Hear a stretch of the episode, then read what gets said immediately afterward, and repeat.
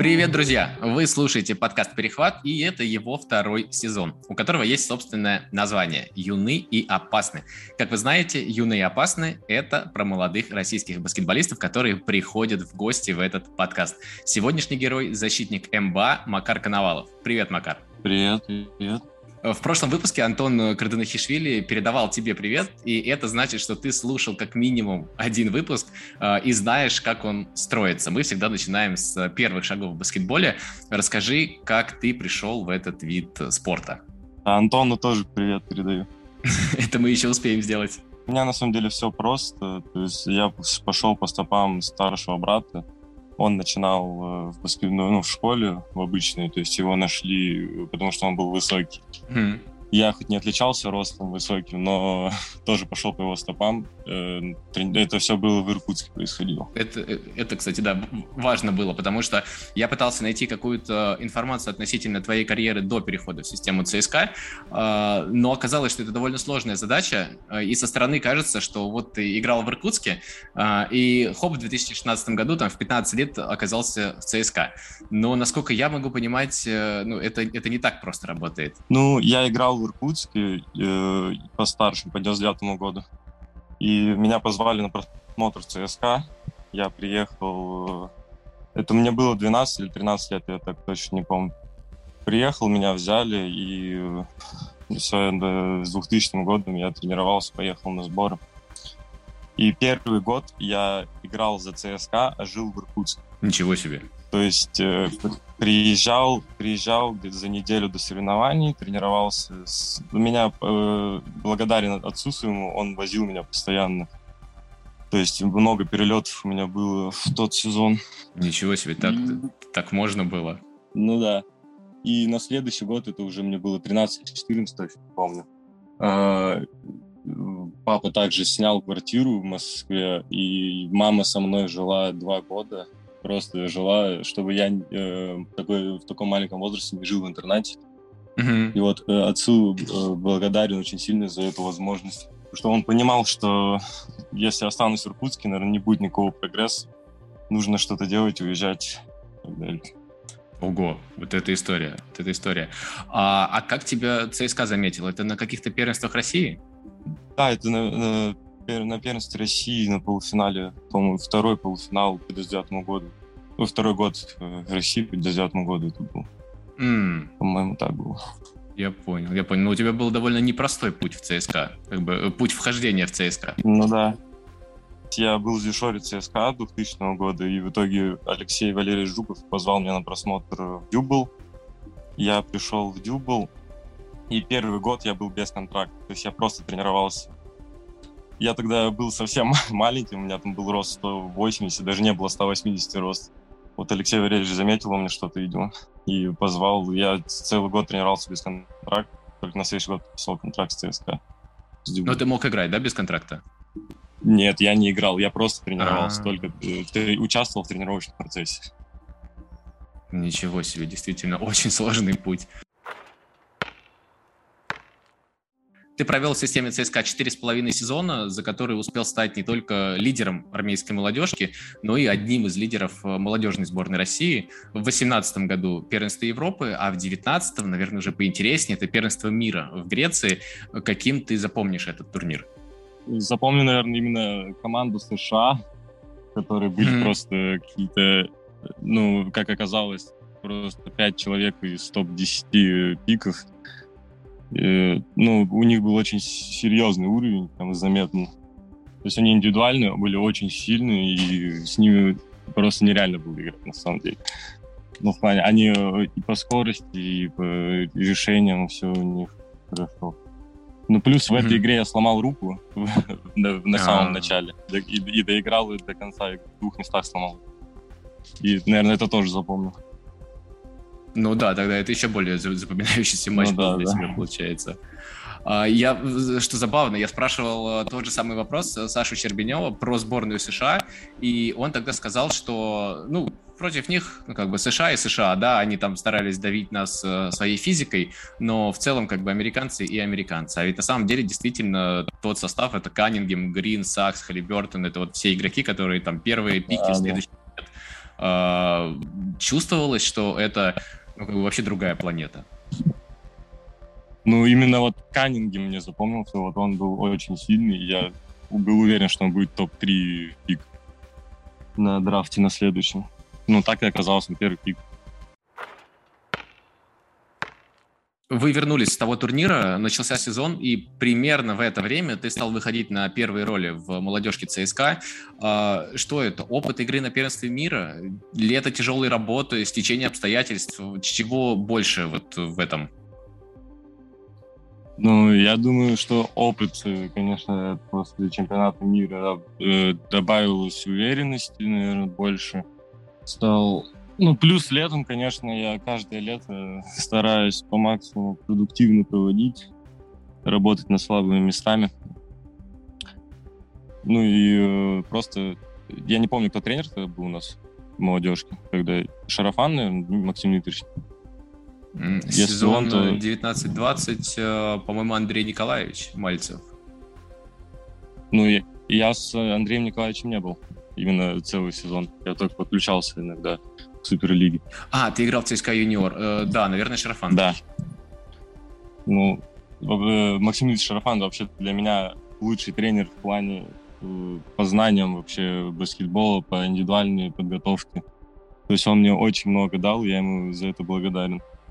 То есть с ним, наверное, я сделал очень большой шаг вперед, спрогрессировал за, за те два года, что мы с ним работали вы отработали тот год с э, Шарафаном, и на следующий год ты э, уже выступал в Суперлиге за ЦСКА, но к марту 2021 года вы потеряли шансы на выход в плей-офф, и тебя отдали в аренду в Самару, потому что э, ну, потому что уже просто было бессмысленно как, держать тебя до конца сезона без игровой практики. Как ты воспринял этот э, переход? Для меня, если честно, это было неожиданно. То есть Самара, там у них команда чемпионского уровня была, и, ну, как мы и стали чемпионом. То есть у них э, очень опытные игроки, и там старше 30 лет э, все практически были. Но мне, мне было приятно, что мной интересуется такая команда. Я с удовольствием согласился, даже не думал. И, ну, как получилось, э, стал чемпионом Суперлиги, и очень рад. Ну да, ты, ты правильно сказал, что та Самара а, была довольно возрастная, наверное, опытная даже, а не возрастная, довольно да. звездная по, по меркам Суперлиги. А, как ты чувствовал себя, а, оказавшись, ну, наверное, вот, да, впервые в таком взрослом окружении? Да, ну сначала было очень непривычно, на самом деле. То есть э, я обычно всегда был со своими ровесниками, и у них даже другие шутки, темы для разговора, и все. Но в итоге э, там, за несколько дней, недель там, привык и все, все хорошо приняли, то есть э, ребята все классные были. Общался даже, э, Антон Глазунов звал меня э, ну, в гости постоянно, общался с его детьми, тоже для меня какой-то опыт новый. Ну да, да, это, это, кстати, действительно совершенно другой опыт, когда у твоих партнеров по команде уже есть дети, семьи, потому да, что да. когда ты в молодежке, это немножко другое времяпрепровождение все-таки. Да. А, а почему летом, а, когда ты вернулся в ЦСКА 2, а, в клубе не оставили тебя? Там вообще другая ситуация была. То есть э, у меня еще был контракт на один год, но мы с моим агентом решили, что э, не, не, не хотим оставаться в ЦСКА и вы, выкупили. То есть э, нам поставили цену за который mm-hmm. можно выпустить контракт. Мы выкупили контракт, и в итоге я оказался в МБА. Mm, это, просто ты захотел развиваться дальше, да, уже во, во взрослом баскетболе, да, потому что опыт да, в да, Самаре да. позволил тебе почувствовать, что ты уже готов к этому. Ну, можно и так сказать, да. А, я спрашивал о твоем трансфере генерального директора МБА Игоря Кочеряна, и вот что он сказал, цитата. «А, «Мы сразу дали ему понять, что готовы предложить ему доверие, право на ошибку и позицию лидера команды. Предполагали, что если погрузить его в такие условия, в которых он будет львиную долю времени находиться с мячом, он качественно спрогрессирует, и, в принципе, все оправдалось. Он активно воспринял эту роль и потащил клуб на своих плечах. А, так что это для нас не сюрприз, мы как раз этого и ожидали. И вопрос тебе, ожидал ли ты, что ты настолько спрогрессируешь за этот сезон? Да, я, если честно, не ожидал, э, что я буду постоянно с мячом. Но в итоге, как оказалось, то, что у нас э, был я и э, Данил Касаткин, два человека, которые в основном ну, возили с мячом, то есть э, больше особо никто не играл в пин Поэтому ну, для меня это э, моя игра, то есть э, постоянно играть с пик и в итоге э, Александр Игоревич Афанасьев, плюс тренер МБА, э, доверял очень много, то есть он э, разрешал, ну, многое разрешал, ошибки даже если ты делал, то ничего страшного, то есть он давал тебе играть, поэтому мне было комфортно в, этой в этой команде, и рад, что так сложилось, что я выбрал именно МБА, и рад, что так смог спрогрессировать за этот год. Э, февраль 2022 года ты не попадаешь в расширенный список кандидатов в сборную России. Какие у тебя были чувства? Ну, я, если честно, расстроился, потому что я проводил ну, невероятный сезон и по mm-hmm. статистике. И Согласен.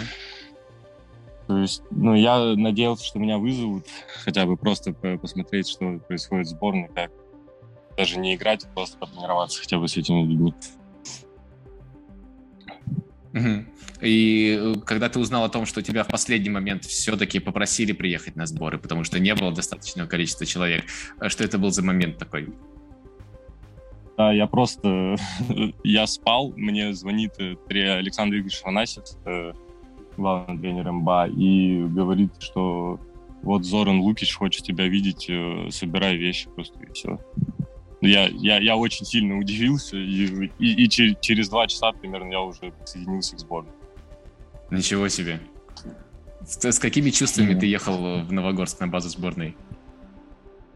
Ну, было страшно немного. Не, неожиданно, потому что, ну как так, э, просто резко вызвали, и было страшно, да. Сначала. Еще и разбудили. Потом уже, да, Потом уже, когда там оказался, так привык за пару дней, и все нормально.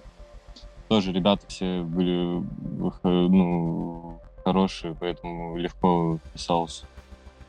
Но, но, насколько я понимаю, э, это план был такой, что ты просто потренируешься со сборной, потому что ты в Москве, ты проводишь хороший сезон, но в целом тебя изначально не хотели брать с собой в Пермь. Э, когда ты узнал, что все-таки полетишь с командой в Пермь, ну и в целом попадешь э, в состав? Э, это было... Э, да, мне сначала сказали то, что я еду просто тренироваться, потому что не хватает народу. И у нас должна была быть игра, э, перенесенная с Иркутском. Как раз очень важная игра, за, за плей-офф, можно сказать, была игра. И мне сказали, что я, ну, скорее всего, поеду на эту игру. Ну, то есть потренируюсь несколько дней и поеду на игру. Но в итоге, видимо, понравился Зорану Лукичу, и он э, сел со мной поговорить, сказал, что ты летишь в Пермь, и что он вообще хочет меня даже в составе видеть, э, то есть на эту игру в Перми. У тебя были такие чувства, что, ну, наконец-то, да, я доказал тебе, что я достоин этой сборной, потому что сначала ты меня не вызывал, а тут увидел меня, и вот он я. Ну да, можно так сказать. Первый матч за основную сборную. Какие были эмоции? Потому что, ну, неделю назад ты даже в расширенном списке не был. Пару дней назад был экстренной заменой на время сборов, а в итоге выходишь на паркет в майке главной команды страны. А, эмоции просто невероятные были. То есть еще игра была в Перми, где лучшие болельщики в России, я считаю. Плюс я еще в Парме это понял тоже потом. Там была невероятная какая-то атмосфера. Ну, и э, был, конечно, у меня мандраж перед игрой. Ну, это, я думаю, что это нормально. Ну, рад, что в состав, но не очень доволен своим дебютом, конечно, потому что я там сразу вышел, потерял мяч. Поэтому, но все равно это для меня большой опыт. И благодарен Зорин Лукс, что он взял меня в состав и вызвал вообще в сборную. Аренда в Парму и сразу хорошая роль в клубе Единой Лиги ВТБ, развитие событий, которое там, за месяц до этого предсказать было ну, невозможно. Как э, тебе уровень Единой Лиги? Ну, уровень сильно отличается от Суперлиги. То есть э, и плотность защиты, и принятие решений нужно все делать быстрее. Плюс э, размер игроков тоже ну, особенно это заметно было с такими командами, как Уникс, Лока, где сильные легионеры.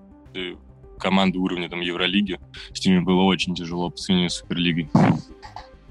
Вы еще в четвертьфинальной серии Единой Лиги попали на Лока и прочувствовали да. на себе, хоть и уже обескровленный Лока, да, из него тоже уехали легионеры, но тем не менее.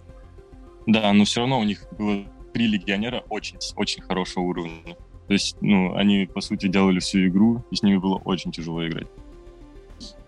Как тебе пермские болельщики? Пермские болельщики — это просто лучшие болельщики, которые есть в России. Э, после каждой игры просто э, приходилось по 40 минут подписывать, э, оставлять автографы, со всеми фотографироваться. Просто чувствовал себя игроком NBA, как бы. Ой, очень круто, очень круто ты выходишь в единую лигу ВТБ и будешь э, не ну, в конце сезона, да, как вот э, ну, сложилась такая ситуация, да, что парме нужны были игроки, и они пошли в Суперлигу за игроками, и получилось так, что откопали бриллиант э, и действительно дали ему время. А вот, ну, действительно, с самого начала сезона пройдешь предсезонку, э, какие вот ожидания э, от игры на этом уровне? Ну, надеюсь сделать э, шаг вперед и спрогрессировать как-то, сыграть лучше, чем э, конец сезона за Парму. Э, потому что я думаю, что я не показал свой максимум. То есть я могу намного лучше сыграть на этом уровне. Какие планы у тебя на лето? Усердная работа? Да. Ну, сейчас у нас сборная с 30 мая по 20 июня. Э, ну и после, наверное, поеду в Иркутск домой, отдохну немного и начну тренироваться с братом как раз. Ну, он все еще играет? Да, да, он играет в Суперлиге за Иркут как раз. А, в этом сезоне играл. Не знал. Да, не да, знал. это мой родной брат. А, ничего себе. Так у вас целая, целая семья профессиональных баскетболистов. Ну да. Вот таким вышел подкаст с защитником МБА Макаром Коноваловым. Макар, если есть еще что-то, что ты не сказал, но хочешь сказать, то, пожалуйста, если хочешь передать привет тому же Антону Карденахишвили, то тоже у нас есть сколько угодно времени. Да. Привет моему братишке Антон. Надеюсь, он послушает этот подкаст, потому что я его слушал. Он обещал. Да, я его тоже слушал. Ну, спасибо всем, что послушали. Думаю, все на это. Кратко скажу. Да, друзья, спасибо большое, что, что послушали этот подкаст. Э, э, увидимся с вами в следующем выпуске. Болейте за МБА, смотрите Единую Лигу ВТБ, смотрите, слушайте, э, читайте Перехват и всего вам доброго. Пока.